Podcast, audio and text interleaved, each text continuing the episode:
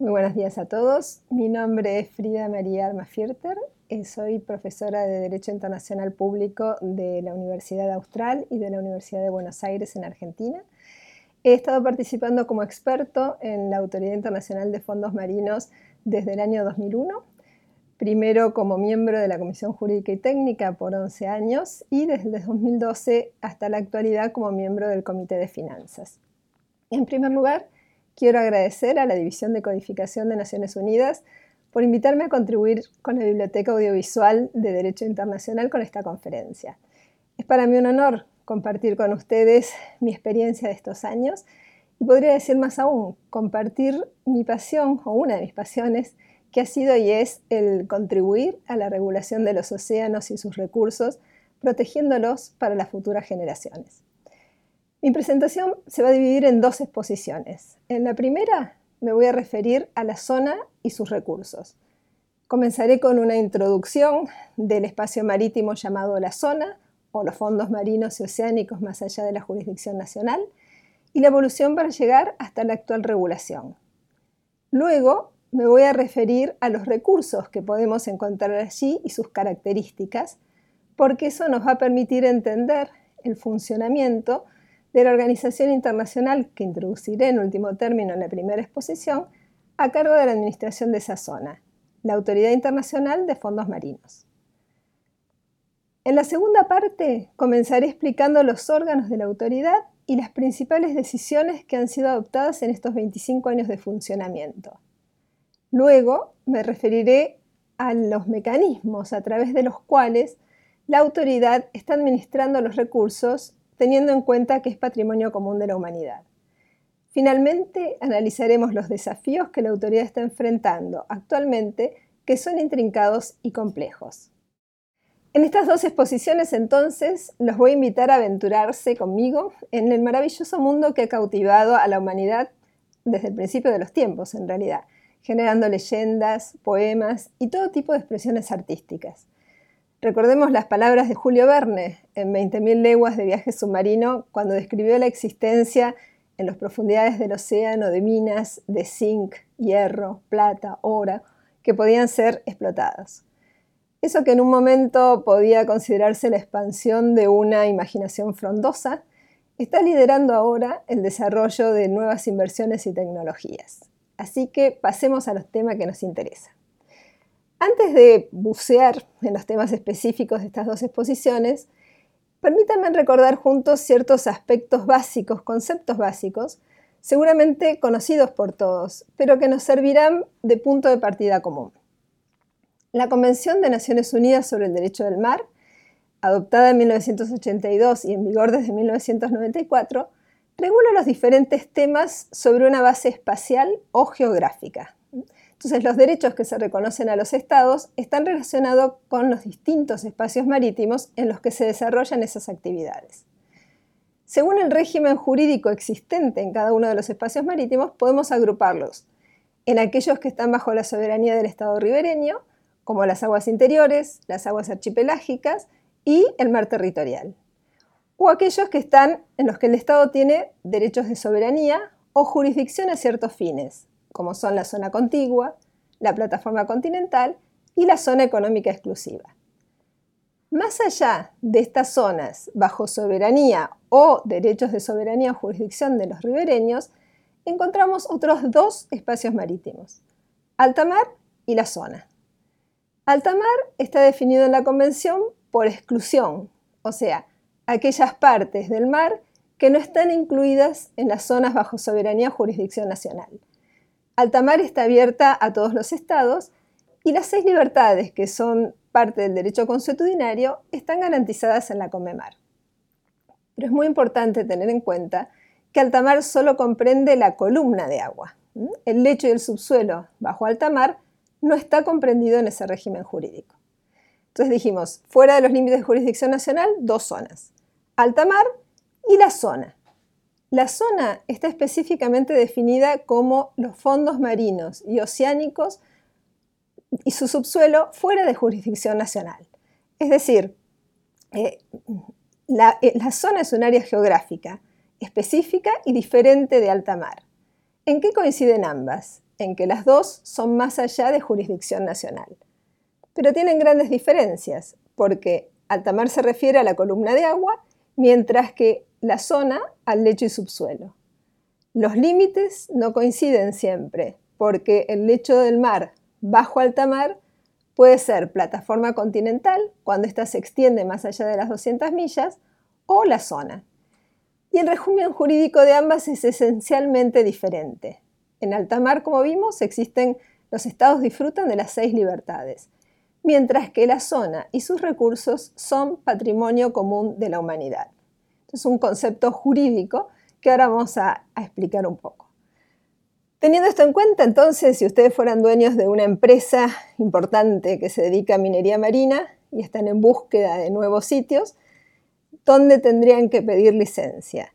Si, si quieren explotar en una zona que está bajo soberanía del Estado ribereño, como el mar territorial o la plataforma continental, al Estado ribereño. Y si quieren hacerlo en grandes profundidades en lo que es la zona, a la Autoridad Internacional de Fondos Marinos, es decir, ninguna parte del lecho del subsuelo del mar está libre de explotación, sino que corresponde o al ribereño o en el régimen de patrimonio común de la humanidad, como vamos a ver, administrado por una organización internacional. En el mapa podemos distinguir la superficie aproximada de la zona. ¿Y por qué digo aproximada? Porque no todos los estados han determinado el límite exterior de la plataforma continental, y esto ocasiona que el límite de la zona en algunos sectores todavía permanezca indefinida. La zona, como dijimos recién, fue declarada Patrimonio Común de la Humanidad ya a finales de los 70, en realidad con la resolución de 1970. Y la necesidad de definir el régimen y su implementación fue una de las fuerzas que movieron la negociación y la adopción de la, negociación en la tercera conferencia de Naciones Unidas sobre el derecho al mar y la adopción de la Convención de Naciones Unidas. ¿Cómo se dio esto? En la década del 60, los espacios marítimos reconocidos convencionalmente eran el mar territorial, la plataforma continental y alta mar. Es decir, ni la zona económica exclusiva ni la zona eh, existían en ese momento. También en esta década del 60 se dio mucha consideración a la potencialidad de los recursos minerales de los fondos marinos. Sin embargo, quedó claro que la posibilidad de avances tecnológicos estaban en manos de los estados industrializados, ni siquiera todos los desarrollados, sino los realmente industrializados. Por tanto, se veían en un futuro solo dos posibilidades, que los estados desarrollados invocaran el régimen de alta mar y buscaran asegurarse la apropiación de esos minerales valiosos estratégica y económicamente de acuerdo al orden de llegada, o que los estados ribereños extendieran su plataforma continental hasta donde la profundidad de las aguas suprayacentes permitiera la explotación de los recursos naturales. Es en este momento cuando surge el concepto de patrimonio común de la humanidad como un tercer régimen, diferente tanto de la soberanía o derechos soberanos del Estado sobre la plataforma continental, como del concepto de libertad aplicable al tamar. El fundamento de este concepto de patrimonio común de la humanidad lo podemos encontrar en la necesidad de administrar los recursos de una manera racional para que los beneficios puedan ser compartidos equitativamente por todos y también con miras a las futuras generaciones. Si buceamos un poco en, el concepto de patrimonio común de la humanidad, la noción de algo compartido por toda la humanidad ya había sido adelantada hace muchos años por el jurista venezolano Andrés Bello, por el francés Lapradel, por el argentino José León Suárez. Más aún, algunos lo relacionan con el bio común del orbe de Francisco de Vitoria, o sea, realmente muchos años atrás. Esa noción de un concepto superior al bien común de los estados como factor de una justicia distributiva entre las colectividades humanas, sin distinción de, miembros. Eso en cuanto a la noción. En cuanto a la expresión patrimonio común de la humanidad, fue utilizada por primera vez por el presidente de la primera conferencia de Naciones Unidas sobre el Derecho del Mar, pero con un alcance más amplio que el que acá estamos considerando, ya que en su discurso inaugural declaró que el mar era patrimonio común de la humanidad, o sea, algo mucho más amplio que lo que, que lo que es el concepto jurídico actual de patrimonio común de la humanidad. Sin embargo, reconociendo estos antecedentes, sabemos que la génesis del concepto aplicado a la zona fue la propuesta realizada en 1967 por el representante de Malta, el embajador Arvid Pardo, a la Asamblea General de Naciones Unidas, proponiendo que los fondos marinos y su subsuelo, más allá de la jurisdicción nacional, fueran considerados patrimonio común de la humanidad y que su explotación beneficiara a toda la humanidad, es decir, con un concepto muy concreto. El embajador Pardo en su, en su discurso destacó, por una parte, la creciente importancia estratégica y vital de los recursos de los fondos marinos, tanto desde un punto de vista económico como desde un punto de vista militar. Destacó también que los países que podían tener acceso eran aquellos que estaban eh, industrializados, que estaban desarrollados como para poder tener esa tecnología y que los que tuvieran acceso a esos minerales, en sus palabras, podrían dominar el mundo.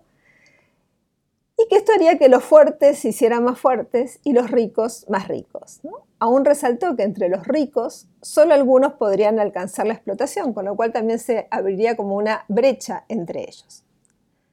Como consecuencia de este discurso y del ambiente que había en ese momento, el discurso del embajador Pardo respondió a la situación que hemos visto que se fue, haciendo, se fue produciendo a todo lo largo de la década del 60. Como consecuencia de este discurso se desarrollaron intensas negociaciones entre los estados industrializados, y acá entendemos también de ideologías opuestas, o sea, había tanto comunistas como capitalistas, pero eran industrializados. Y por otro lado, los estados en vías de desarrollo, que aunque eran menos poderosos, lógicamente, sobrepasaban en número a los estados desarrollados. Y además no habían tenido parte en las convenciones, en la negociación de las convenciones del 58, por lo cual se sentían independientes del régimen establecido hasta el momento. Como consecuencia de la propuesta de Pardo y de las negociaciones que empezaron a, tener lugar, se creó el Comité sobre la utilización de fines pacíficos de los fondos marinos y oceánicos fuera de los límites de jurisdicción nacional, llamado Comité de Fondos Marinos, cuyo trabajo, después de muchas negociaciones, permitió que en 1970 la Asamblea General adoptara la Resolución 2749 en la que se declara solemnemente la zona de los fondos marinos y oceánicos y su subsuelo fuera de los límites de jurisdicción nacional, así como sus recursos, patrimonio común de la humanidad cuya exploración y explotación se realizará en beneficio de toda la humanidad, independientemente de la situación geográfica de los estados.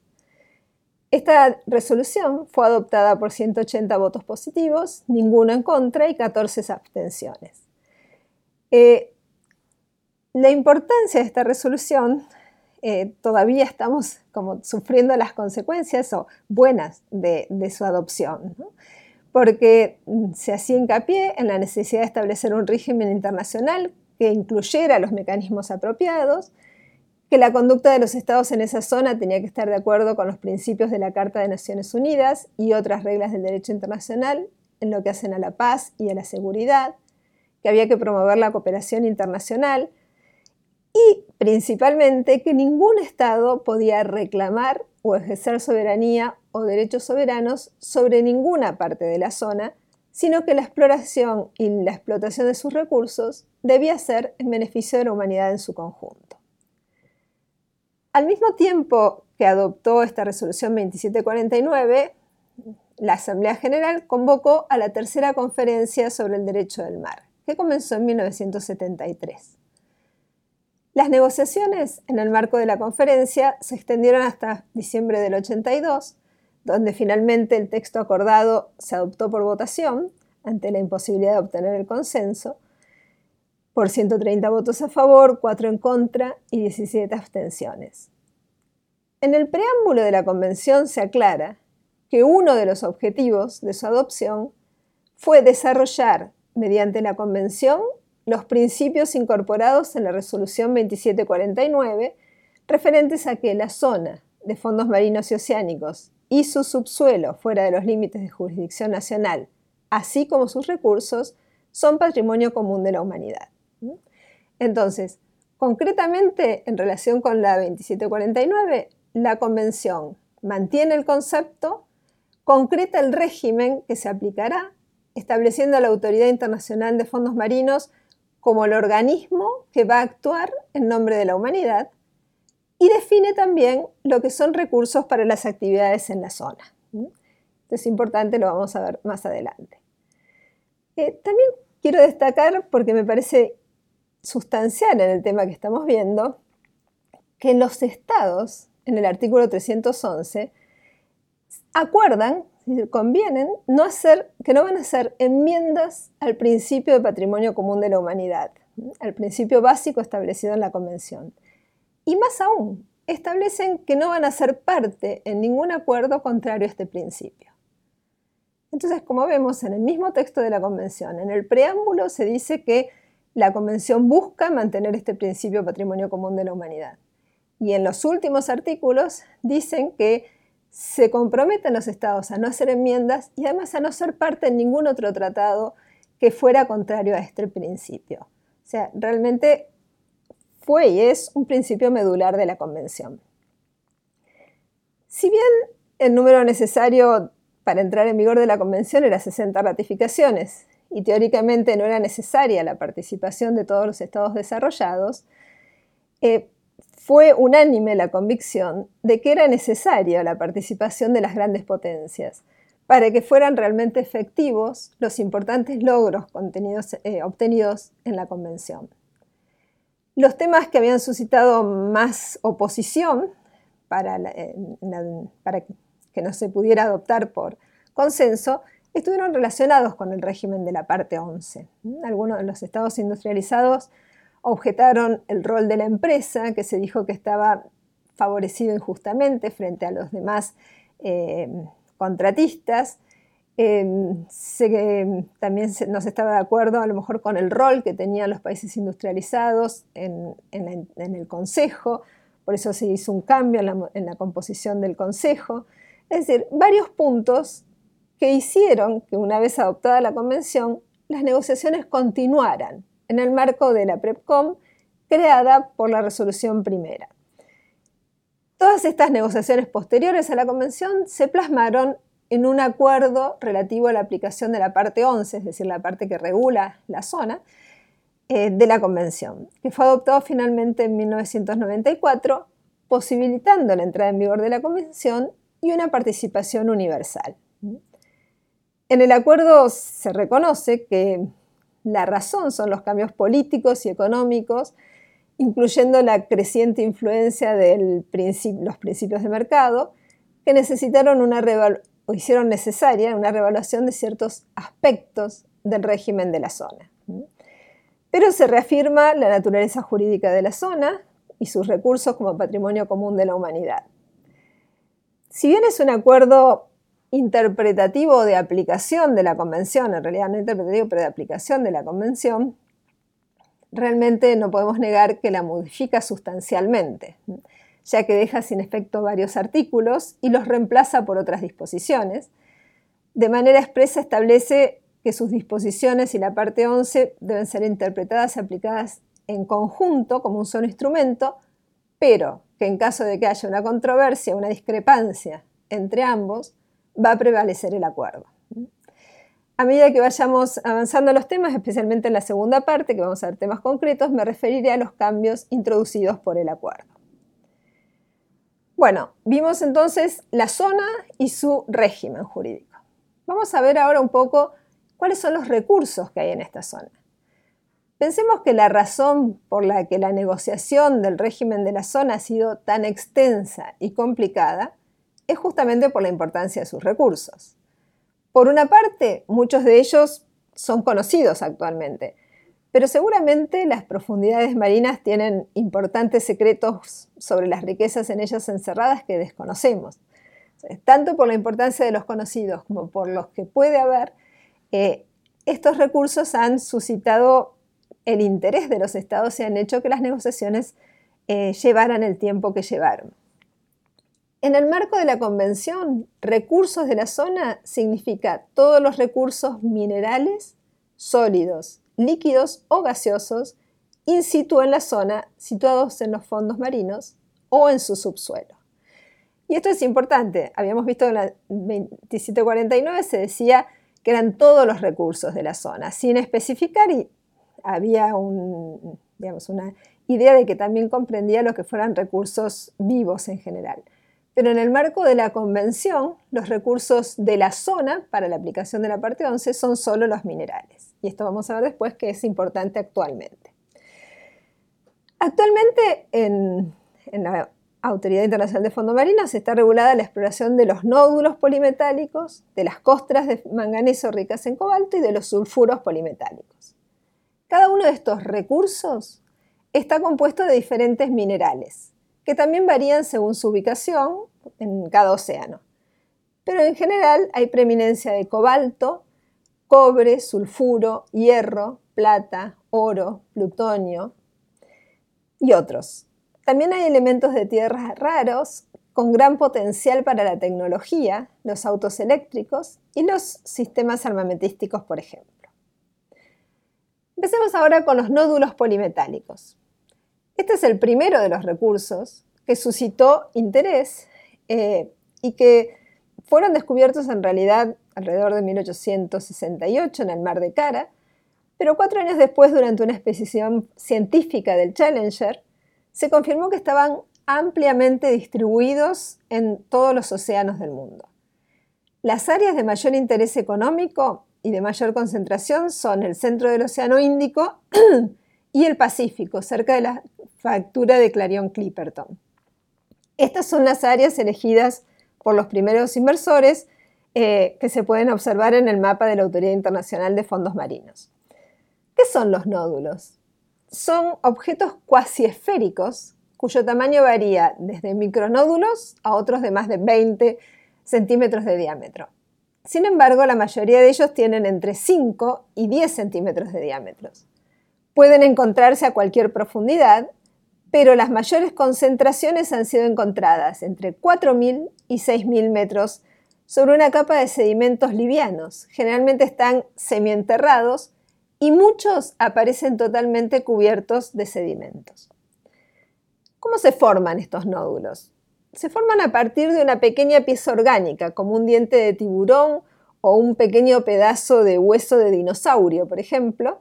Esta sustancia orgánica actúa como un imán para los minerales disueltos en el agua que se van precipitando y lo van recubriendo. Es decir, parece ser una piedra, pero en realidad es un conglomerado de minerales. Si lo cortamos, se ve en el centro, eh, a veces está todavía la sustancia orgánica, otras veces ya queda solo la forma, eh, y todo lo que hay alrededor es minerales, que según los distintos procesos a los que son sometidos pueden separarse. La formación de un nódulo es un proceso muy lento. En algunos tarda entre 2 y 3 millones de años. Me voy a referir ahora a la segunda formación mineral, las costras de ferromanganeso con alto contenido de cobalto. Tienen el mismo proceso de formación que los nódulos, es decir, estas costras se presentan como delgadas capas sobre los montes submarinos, las cordilleras, las mesetas, donde las corrientes han mantenido las rocas libres de sedimentos, entonces eso ha permitido que los minerales se fueran agregando a las rocas, eh, por las sustancias orgánicas también que actuaban como imán. Y varían en grosor, desde pequeñas capas hasta algunas de más de 40 centímetros. Eh, en general están en profundidades entre 400 y 4000 metros, pero las más anchas y las más ricas en cobalto están entre los 800 y los 2500 metros. Tienen una composición similar a los nódulos, pero con un mayor contenido de cobalto. También tienen titanio, cerium, platino. Su explotación es técnicamente más dificultosa porque hay que arrancarlas de las piedras, pero la ventaja es que están en aguas más superficiales, con lo cual eh, eso compensa un poco la dificultad de los dos. Y se encuentran diseminadas en todos los océanos. El tercer grupo son los sulfuros polimetálicos de los respiraderos o chimeneas hidrotermales. Eh, y si bien la evidencia de la existencia de depósitos hidrotermales se remonta a 1948 en el Mar Rojo, Su existencia fue confirmada en 1977 cerca de Galápagos, más allá de la costa de Ecuador, a una profundidad de 2.500 metros. El proceso de estos respiraderos, de estos sulfuros, es distinto que el de los nódulos y el de las costras. ¿eh? Eh, se origina a partir del agua de mar que penetra por las fisuras de la corteza oceánica y cuando se aproxima a las zonas donde el magma está cercano, eh, se recalienta a temperaturas de entre 300 grados o 400 grados y sobre todo en las zonas donde hay fracturas, digamos, donde se unen las cortezas, y en ese punto se convierte mm, en un líquido corrosivo que licúa los minerales, que va arrastrando los minerales que están en la Tierra, y a 400 grados, cuando se aproxima nuevamente al lecho del mar, es despedida hacia el océano como si fuera un geyser, eh, asemejándose a un geyser pero con el mar encima. Entonces cuando ese fluido que sale a esa temperatura choca con el agua del mar, que está a 2 grados, y con la presión que hay en esas profundidades, los minerales se condensan y caen, ¿no? se van eh, depositando sobre las bases de las estructuras y forman como unas chimeneas parecidas a unas chimeneas así de fábricas, eh, además porque eh, los minerales que se van precipitando producen la sensación de humo porque son como unas nubes de partículas pequeñas, a veces negra, a veces gris, a veces blanco, dependiendo mucho de los metales eh, que arrastran. Estas chimeneas pueden tener hasta más de 10 metros de alto. En la dorsal atlántica hay una que mide 48 metros de alto y como 182 de diámetro, pero está a 3.600 metros de profundidad. Eh, y algunos son realmente muy ricos, mucho más ricos que algunas minas en tierra. Pero la mayoría no, la mayoría son eh, pequeños y se pueden, muchas veces se van desplomando. Encontramos respiraderos hidrotermales a lo largo de los 60.000 kilómetros de dorsales oceánicas eh, que hay. Hay veces que duran años, hay veces que duran días no más. Cuando la Tierra se mueve y se vuelve a cerrar la fisura por donde salía ese geyser, esos respiraderos mueren y vuelven a abrirse en otro lado. Estos respiraderos, estos sulfuros, eh, son muy importantes por los minerales que contienen, por supuesto. Pero independientemente de los minerales involucrados, el descubrimiento de los respiraderos hidrotermales ha sido uno de los grandes sucesos científicos del último siglo, porque alrededor de ellos cambia radicalmente la vida existente. A esas profundidades los seres vivientes son muy escasos porque hay poca luz, no hay casi oxígeno y hay una presión muy fuerte. Entonces, si uno va por eh, mirando, iluminando el fondo del mar a esas profundidades, no hay casi vida. Hay un cangrejo, un gusano de vez en cuando. Sin embargo, alrededor de los respiraderos podemos encontrar miles de animales, miles realmente. Por esta razón son llamados oasis de los fondos marinos. Hasta este descubrimiento se pensaba que el primer eslabón de la cadena trófica de los ecosistemas de los fondos marinos era la sustancia orgánica que dependía de la luz solar. Entonces el fitoplancton que caía alimentaba el zooplancton y haciendo así una cadena. Pero en estas comunidades bentónicas la base de la cadena trófica no es esa, sino que es una bacteria que realiza todo el proceso de convertir sustancia inorgánica en orgánica por quimiosíntesis, no por fotosíntesis. Esta bacteria se encuentra alrededor del agua de los respiraderos, en esa agua caliente, sulfurosa, y repito, la energía no es el sol, sino que la bacteria actúa por quimiosíntesis. Las chimeneas, cuando están activas, cuando está esa agua caliente y sulfurosa y sin oxígeno, están repletas de caracoles, mejillones, camarones, gusanos tubo, muchas especies similares a las que conocemos, pero mutadas genéticamente. Los mejillones son grandes como una mano, los langostinos no tienen ojos, sino como unos sensores de, de energía. Es decir, los respiraderos hidrotermales son ricos en biodiversidad. Se han descubierto más de 500 especies nuevas y más del 90% endémicas, es decir, que solo están ahí. Efectivamente, en un ambiente eh, tan difícil, tan hostil a lo que uno conoce, a lo que es en los ecosistemas conocidos por el hombre, eh, no hay en otro lado del mundo que puedan sobrevivir a eso. Además de la falta de luz solar, hay poco oxígeno, como dijimos, hay altas temperaturas y presión, hay grandes concentraciones de sulfuro, y estos animales, otros no podrían vivir ahí, pero estos no pueden alejarse de allí. Cuando a veces un respiradero se, cierra porque se mueve la tierra y se cierra la fisura por donde sale el agua caliente, todas esas especies mueren. Y cuando otro se abre, vuelven a poblarse. Todas estas especies allí encontradas, no me voy a detener en ello porque no es el tema de, la zona, de, de, los recursos como estamos hablando en el marco de la parte 11, pero todas estas especies están cobrando una creciente importancia en el ámbito científico y comercial principalmente para patentes industriales y medicinales. Sin embargo, como hemos visto, se entiende en la Convención por Recursos de la Zona a los minerales.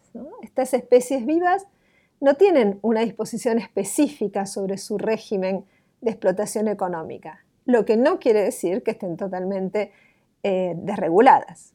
Por ejemplo, el artículo 145 de la Convención en el artículo 125 de la Convención se da una clara competencia a la Autoridad Internacional de Fondos Marinos para adoptar la regulación que sea necesaria para proteger y conservar los recursos de la zona y prevenir los daños a la flora y a la fauna marinos.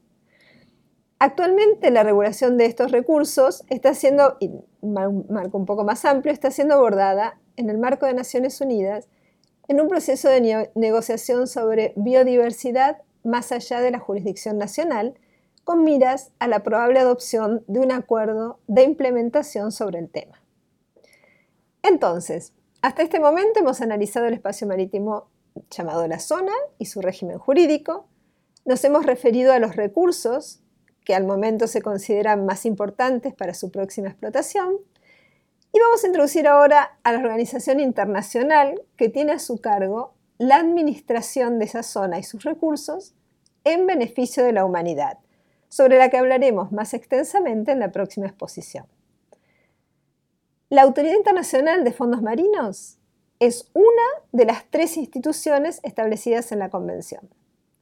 Las otras dos son el Tribunal Internacional de Derecho del Mar y la Comisión de Límites de la Plataforma Continental, Así tenemos un órgano jurisdiccional, el tribunal, un órgano científico-técnico, la Comisión de Plataforma Continental, y una organización internacional, la Autoridad Internacional de Fondos Marinos. Hemos visto que la resolución de la Asamblea General 2749 en 1970, cuando declaró la zona y sus recursos patrimonio común de la humanidad, anunciaba que debía establecerse un mecanismo apropiado para implementar el sistema.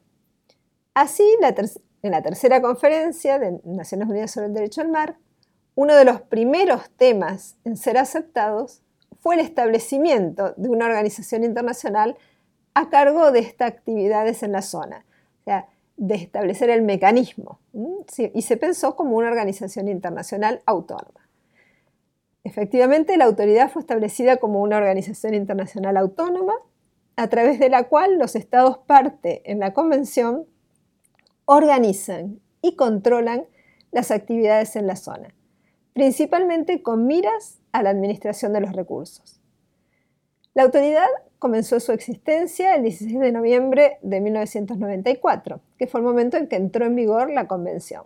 Por eso este año festejamos el 25 aniversario pero empezó a funcionar como organización autónoma en 1996, cuando eh, el primer secretario general asumió su puesto. Las normas que regulan el funcionamiento de la autoridad son la Convención y el Acuerdo de 1994. Todos los estados parte de la Convención son ipso facto miembros de la autoridad a noviembre de 2019 tiene entonces 168 partes, que son 167 estados más la Unión Europea. La autoridad se basa en el principio de igualdad soberana de todos sus miembros y su sede es eh, Kingston, Jamaica. En la siguiente exposición vamos a analizar las funciones y órganos de la autoridad, las normas que ha adoptado hasta el momento, el proceso de licencias de exploración concedidas y los desafíos que plantea el nuevo código de explotación que está a punto de ser adoptado. Muchas gracias y seguimos en la próxima presentación.